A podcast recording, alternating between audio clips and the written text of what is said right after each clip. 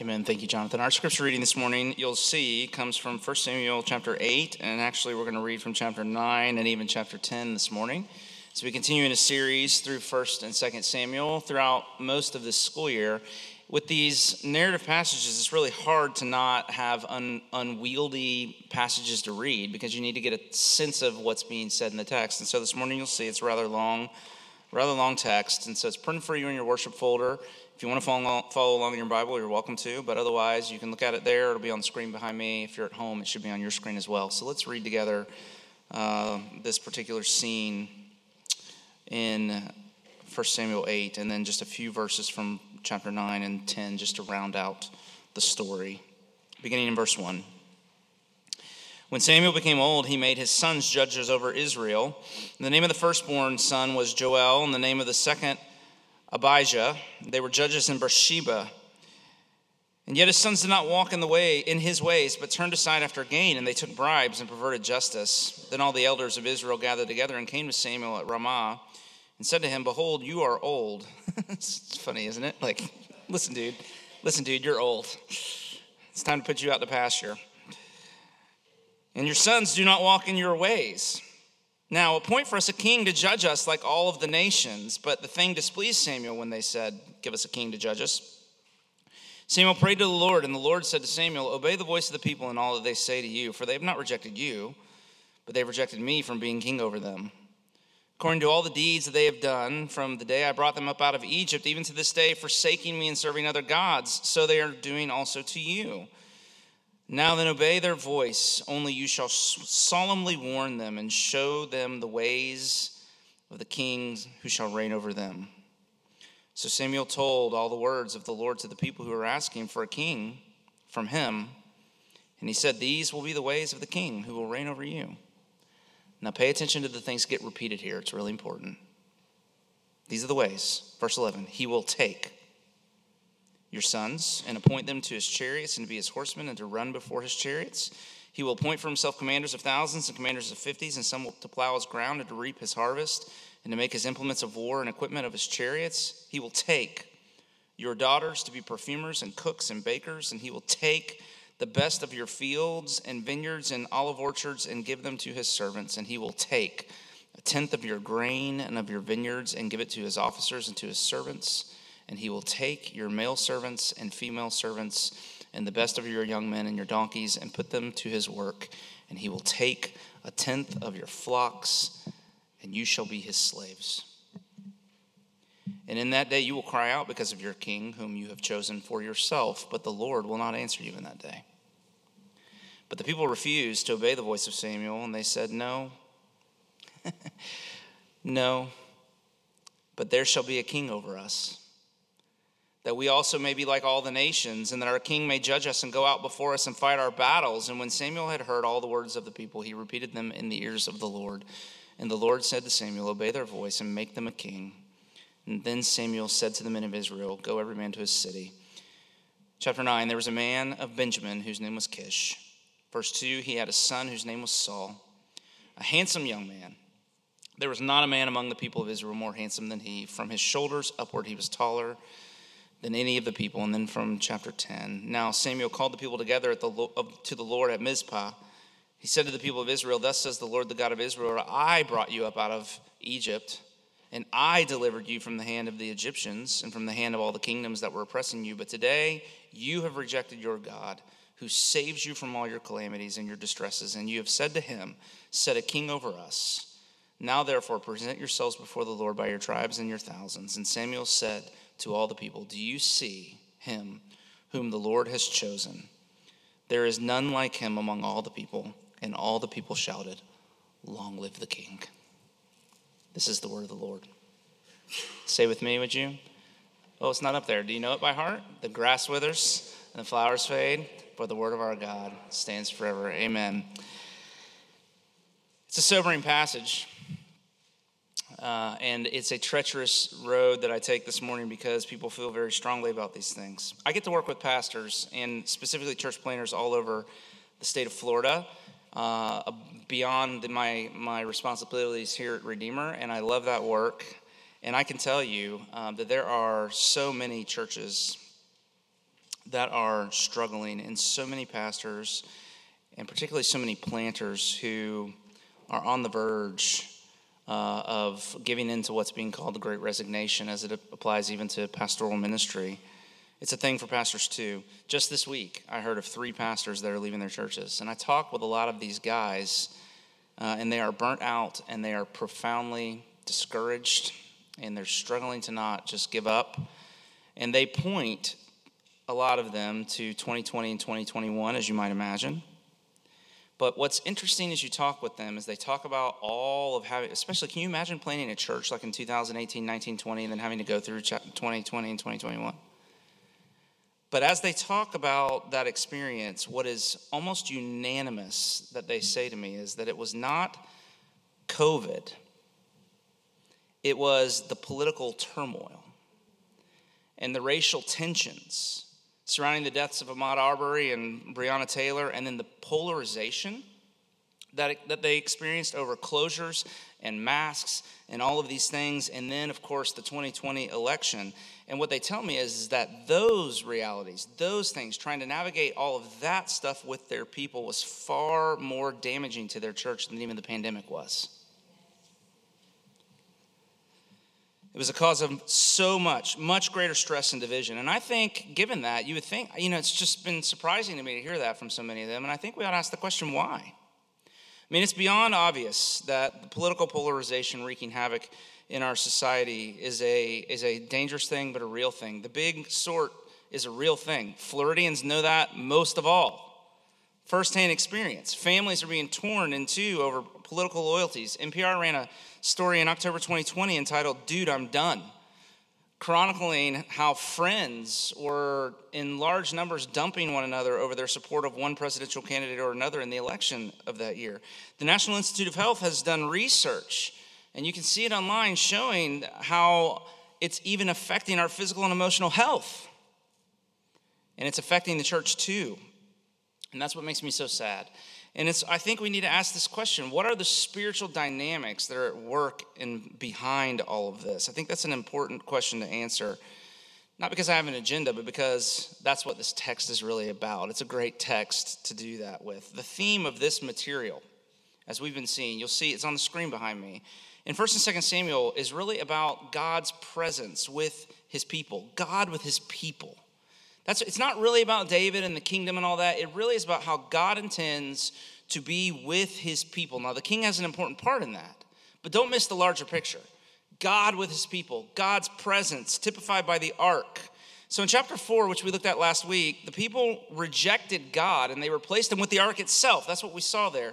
They chose religious superstition over personal communion and relationship with God himself. It was religious idolatry that got the best of them. But here in chapter 8, the people again reject God.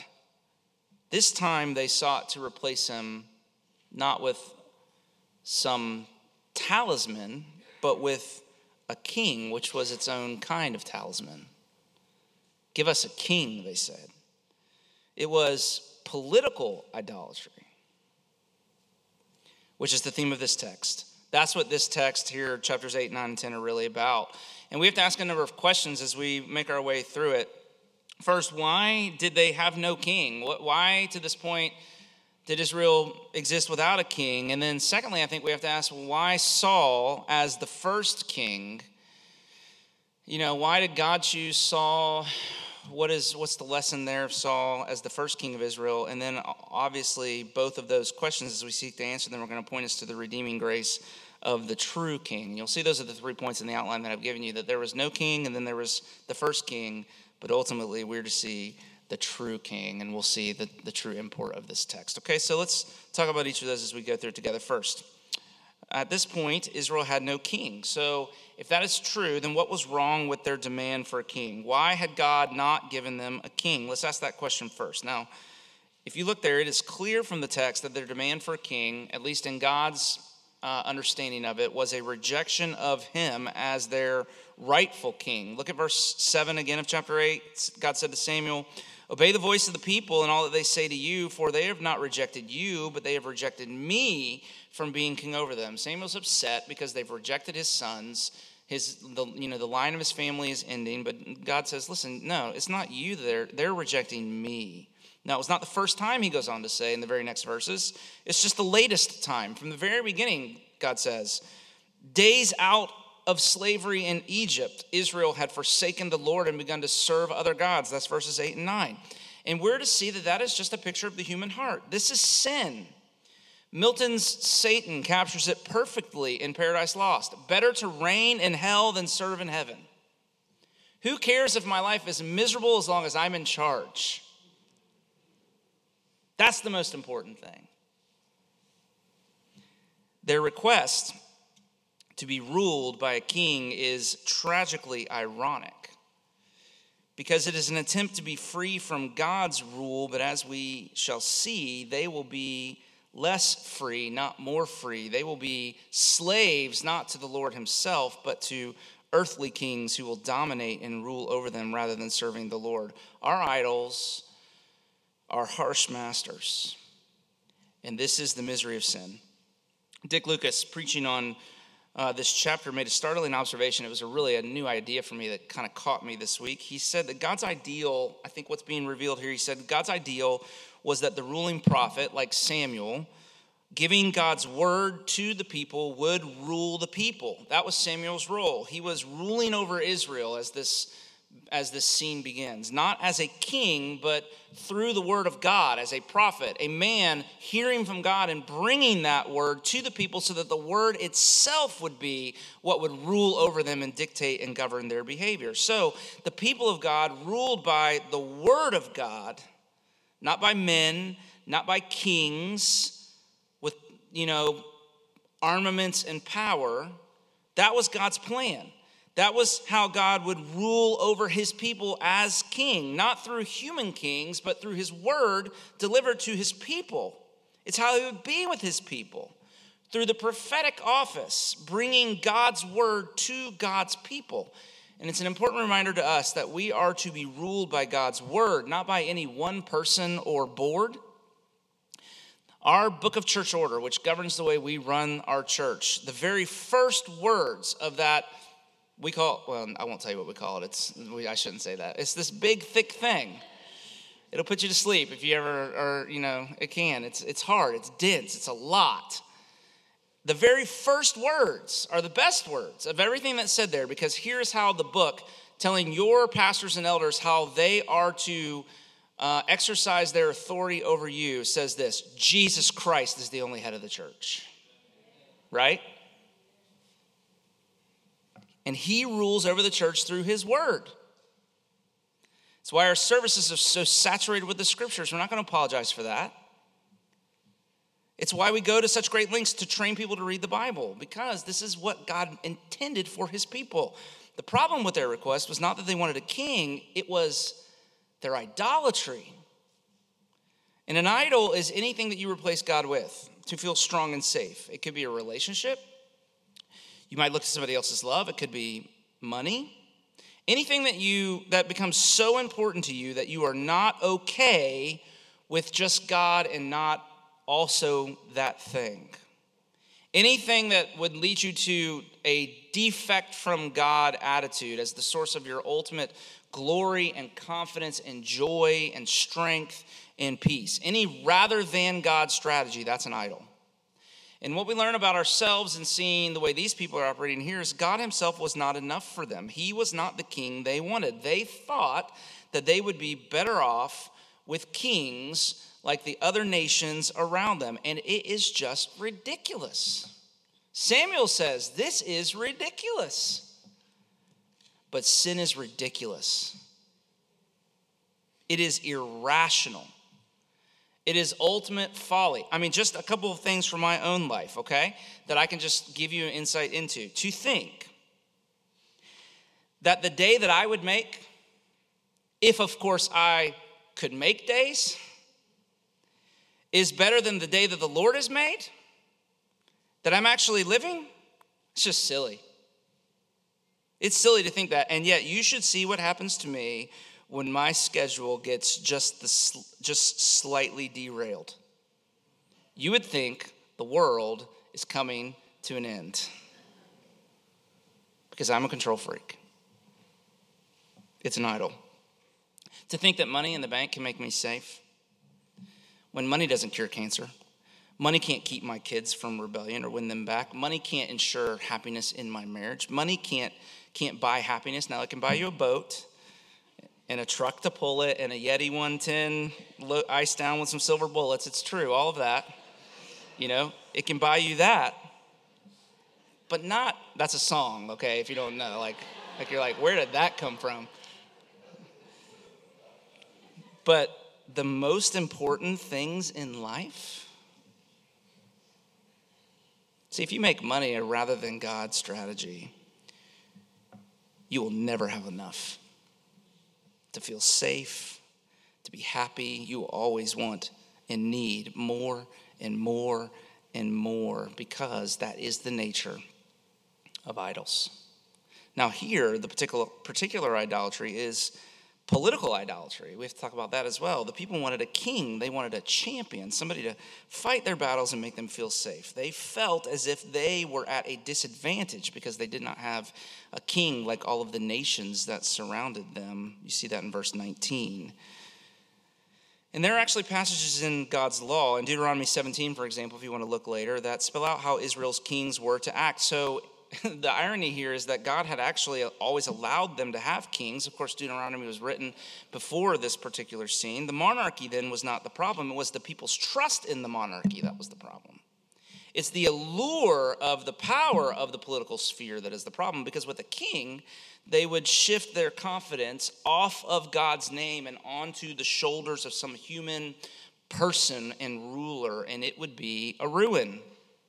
And Samuel warned them he showed them where it would end in rather graphic detail in all of those verses that we read. But in verse 18, he says, You will cry out. Here's what's going to happen.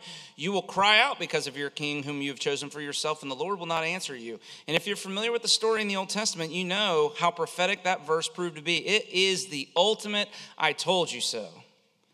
Because with few exceptions, the kings were an absolute disaster. They were an utter failure. Israel was no better off. It was far worse because of this particular moment right here. What we have to understand is that in a post truth world, politics is religion. In a post truth world is one where there is no right and wrong, there's only power, and politics is the ultimate power. And it, so it doesn't matter whether you are right or virtuous or honorable. All that matters is who's in power.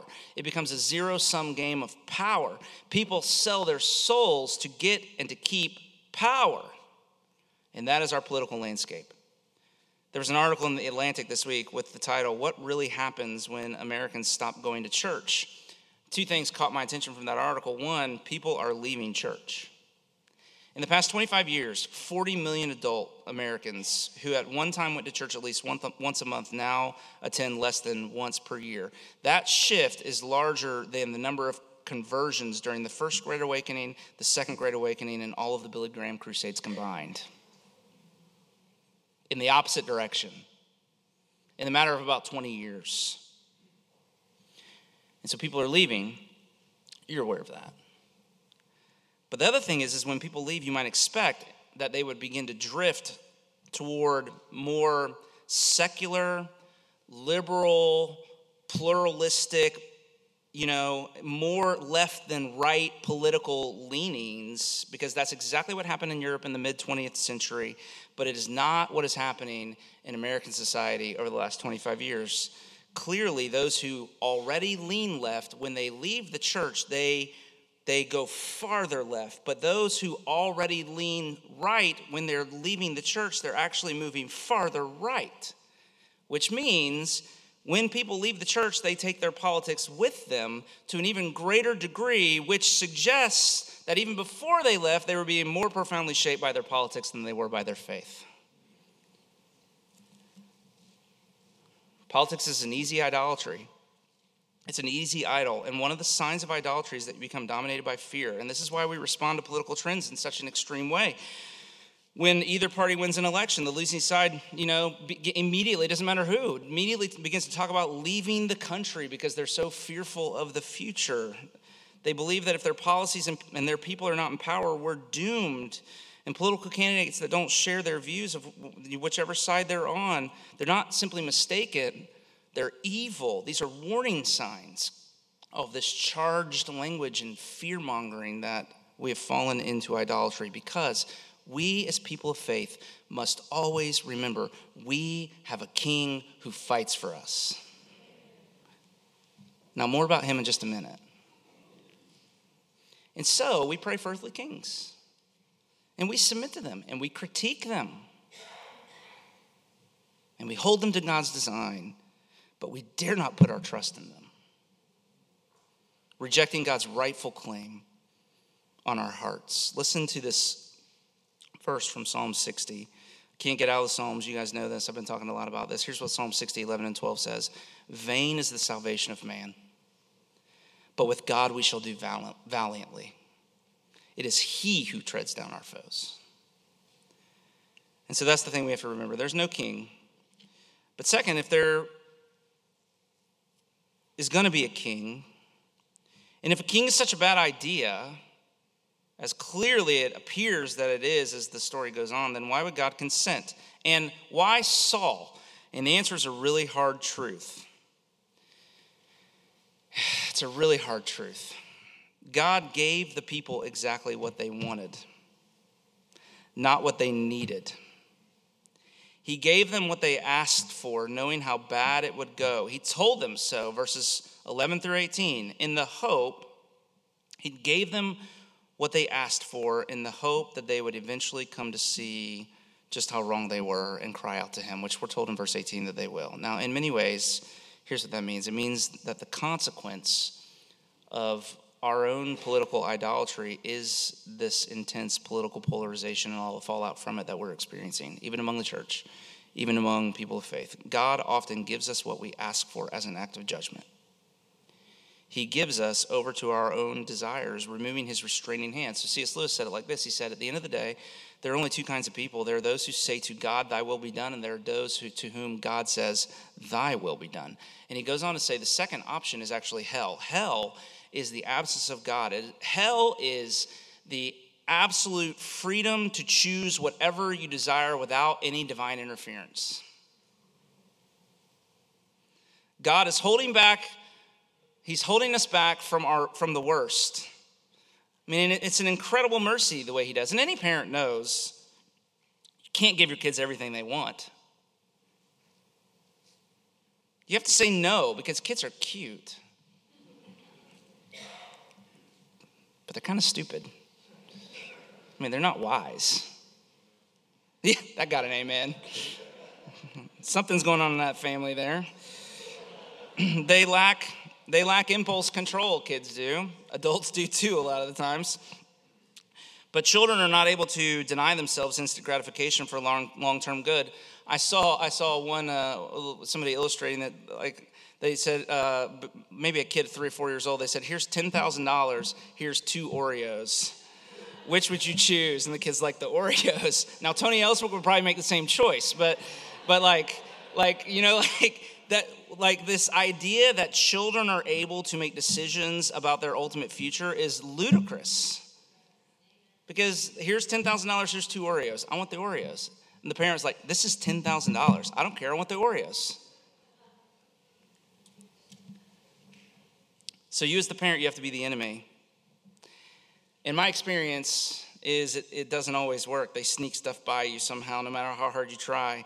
And when that happens, you can't keep your kids from the consequences of their choices. Sometimes, and I don't really know, I tried to think of, a, of, of an example of this, but I, sometimes you've even got to let them get what they think they want so that they can learn firsthand and not just because you told them that it's not what they want. There's a strong indication in that uh, Deuteronomy through 2 Samuel, that whole chunk of material was compiled by a single author, that it is a single literary work. And so there are themes woven throughout all of those books in the Old Testament that carry over from book to book. Now, to this point in the story, the author has been showing how the spiritual decline in the nation of Israel was due to them not having a king. in Judges, for example, you come across the refrain over and over again, if you're familiar with that book, that there was no king in Israel and everyone did what was right in his own eyes. And, it, and it's how the book of Judges ends, the very last verse of the whole book with those words because it's the message of the book. This was a bad thing that there was no king, and it was just total moral chaos and anarchy. There was, there was a real problem as this scene dawns. Samuel was old and his sons were corrupt. Verse 3, it says they perverted justice, they used their power and their position to advantage themselves at the expense of the nation, and there was no one to lead the people. And so they were right to reject Samuel's sons as their leaders. But they should have asked for a king who would rule justly with wisdom and lead them toward, toward God's purposes for their nation as a holy people before the Lord. But instead, look there in verse 5, it says that they wanted a king and then they expressed their intent and their desires to be like all the other nations. They wanted a king like the kings the other nations had because later in verse 20, because we see they wanted to be like those other nations. And so God gave them Saul. And the text says, as you move into chapter 9, that he was tall and handsome and strong. There was an it factor to Saul, but very quickly, again, if you know the story, you learn that he was severely lacking in some other areas. Things like character and honor, ugh, and all the most important stuff. But that's not what Israel was looking for. They wanted a warrior, they wanted a winner. And this will be a theme in, in 1 Samuel. Man looks on the out, outward appearance, God looks on the heart. We are often impressed by physical stature and charisma. God is much more interested in things like integrity and humility and wisdom, particularly for those who lead his people and lead the nations. Saul was physically impressive, but that alone does not make for a good king. And Samuel predicted that he would lead Israel to victory. But listen, winning isn't everything. I remember years ago, uh, my team, uh, the Seminoles, had been going through a hard time, and we were on the rise. And then a report came out about some of the players on our team being arrested. I don't remember what for, but a friend, uh, tongue in cheek, texted me and said, Finally, we're back to recruiting the caliber of athlete that it takes to win championships. and I found that so, so funny because nobody wants a team full of good guys. You want winners. Doesn't matter what kind of people they are as long as they win. But you see, God's people were always to be different than the nations around them, and their kings were supposed to be different too. And that difference was even written in Israel's law, as I've said in chapter 17 of Deuteronomy. The, there it says that the kings were not to build up their military like all the other kings, they were not to have a harem like other kings. They were not to amass wealth by oppressing the people like the other kings. Upon being crowned, it's fascinating what God does. He says the king, the first thing the king was supposed to do, his first act of office was to transcribe his own handwritten copy of God's law and then keep it with him and read it all the time. So that it says there, he might learn to fear the Lord. See, the kings of Israel were to be shepherds above all, not warlords, the spiritual leaders of the nation. And Saul was no shepherd. We, can't, we couldn't read it all, but it goes on in chapter uh, 9. The text goes to show this to great length. Beginning in verse 3, there's a story about some lost donkeys, and Saul was sent out by his father to find him, and he proved to be not a very good shepherd. He failed. And it's the narrator's way of foreshadowing the way Saul would fail to shepherd the nation. Saul would prove to be petty and power hungry and paranoid. He was pragmatic, not principled. I'm running out of P's. He was corrupt and murderous and spiritually dangerous, but he would turn out to be exactly what they said they wanted. But they didn't know what they needed. You know, we should be different too. And one of the ways that we can be different is in our approach to politics in our own world, this new religion, and the amount of distance we keep and how much attention we give it, and the standards that we hold people in public office to, especially those who claim to share our faith and how we treat people who hold different views than our own. There's, there's overwhelming data that suggests, or excuse me, there's overwhelming data that Christians report feeling like they have more in common with people who share their politics but do not share their faith than they do with people who sincerely share their faith but do not share their politics. That is a symptom of political idolatry. God gave Israel a king the kind of king they asked for, so that they would see the error of their ways and turn their hearts to the true king, the only one who is worthy of our love and trust. And listen, Saul was not it. It'll become obvious very quickly, but neither was David, even the, the, the, you know, the hero of all of these stories, the man after God's own heart. The text, this text and every text, is taking us by the hand to the one true King, Jesus Christ, the lion and the lamb, the one and the only one worthy to be crowned King of our lives and so, if we could leave this text for just a minute and talk about in Revelation chapter 5, which we read not long ago as we're reading through Revelation, all of heaven is holding its breath. It's this really beautiful, captivating, kind of like tense scene. Heaven is holding its breath because no one can be found worthy to open the scroll and to break its seals. Now, let me explain the imagery. The scroll represents the decrees of God, the practical day to day government of God over the world. There was no one in all of heaven and earth, in all of human history, in all of the kings and presidents and leaders that have risen and fallen, who was worthy of being trusted with executing God's purposes in the world. You know what that means? There is no political party that is on God's side against the forces of evil in the world. There's no single platform that's synonymous with the kingdom of heaven. There's no presidential campaign that you should entrust your future to. You, there might be a matter of wisdom in choosing one, but don't entrust your future to it. That is heaven's judgment.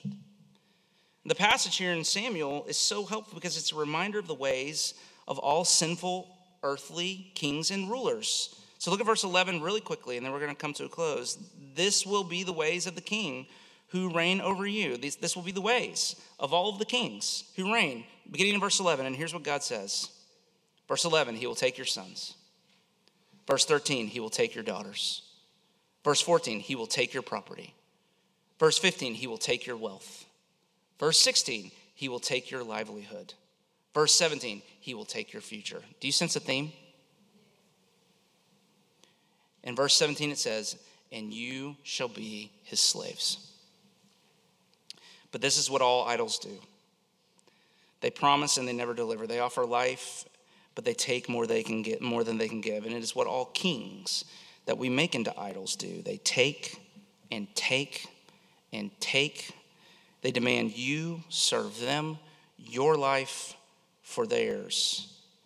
And in Revelation 5, as the search is being made, and there is no one who can be found worthy, there is no king or ruler in all of hum- the span of all of human history that is worthy of being entrusted with the government of God in the world, John begins to weep. And he's weeping. And then one of the elders who's there around the throne comes up to him and says, John, weep no more. Behold, the lion of Judah, the root of David, has conquered so he can open the scrolls and he can open its seals. And this, of course, is Jesus Christ who conquered not with a display of power, but through sacrificial love by living a life of true faith in God, free of idolatry, dying on the cross for our sins, being raised from the dead, then raised back up into heaven in triumphal procession. And John looked toward the throne, and there he saw the true king, the root of David, the lion of Judah, and it says, a lamb standing as though it had been slain with seven horns. This lion, who is also a lamb, fitted with horns, with immense power and authority, but also marked by the wounds of love. Jesus himself said, The Son of Man came not to be served, but to serve and to give his life as a ransom. All the idols that we serve, it's your life for theirs. But Jesus Christ is the one who's come and said, No, my life for yours. Samuel's sons took briberies and perverted justice. They used their will to power to advantage themselves at the expense of others. It's how all earthly kings use their power, but the true king, the Lord Jesus, he came not to take, but to give. Not with will to power, but with will to love, to disadvantage himself for the sake of others. Do you see him? Weep no more. And put your faith in him. And so, what's the takeaway? The takeaway this morning is just this it's a question. And it's a question we all have to answer Is he worthy? And that's the answer. He is. Is he worthy of your exclusive loyalty and enthusiasm and trust? Is he a better king than any other king that you can imagine crowning in your life? Is he worthy of all of that more than any other king or cause or movement? I'm going to let heaven answer for you. Listen to the hymn that heaven sings there in Revelation 5, and then we're going to sing, and we're going to sing this very thing. But here's what heaven says Worthy are you to take the scroll and open its seals, for you were slain, and by your blood you ransomed people for God from every tribe and language and people and nation, and you have made them a kingdom and priests to our God, and they shall reign with you on earth forever and ever. And God's people said, Amen. Let's pray. So, Father, we confess that we are like these people here, that we, in the foolishness, in the insanity of our sin, that we would think that we would be safer with people in power who share our particular vision of the world and of the future than we would be with our with our lives in the hands of the one who rules over all things despite the despots that might rule on the thrones of this earth.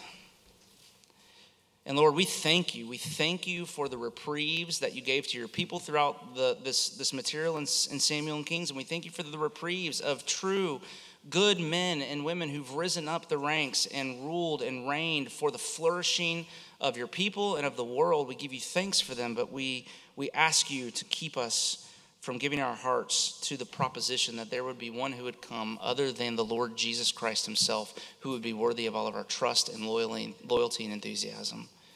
That we would reserve that adoration and worship and trust for him alone, and that the result would be that we would become a people truly fitted with the good news of Jesus Christ. Not of idols that take and take and take, but of a king who comes to give and give and give, and in his and under his reign to find the flourishing that we so desperately need. Lord Jesus, you are a good and faithful king. We worship you this morning. Holy Spirit, come even as we sing. Would you put these words in our hearts and let them explode from our lips as a, as a song of gratitude and response and thanks to you because indeed you are worthy, and we sing it now in Jesus' name and for his sake. Amen. Amen. He indeed is worthy. And so let me be a friend to say to you if you've not put your faith and trust in Jesus Christ, the scripture says that this one who was God but made himself nothing became obedient to death upon a cross. That God has raised him up and given him a name that is above every name, that at the name of Jesus every knee should bow and every tongue confess that he is Lord in Christ. And so if you've not put your faith and trust in Jesus, confess with your mouth and bow your knee to him as king. But if you have, know that this one who came to disadvantage himself, not to take, but to give, not to take from you, but to give to you, is now reigning in heaven. And he makes this promise to you that I send you out with now in this benediction. So go now as his people with this promise, spurring you on towards faith and love in all that you do. May the Lord bless you and keep you. May the Lord, may the Lord make his face shine upon you and be gracious to you. May the Lord turn his face towards you, give you his peace, both now and forevermore. Amen. God bless you. Go in his peace. Thank you.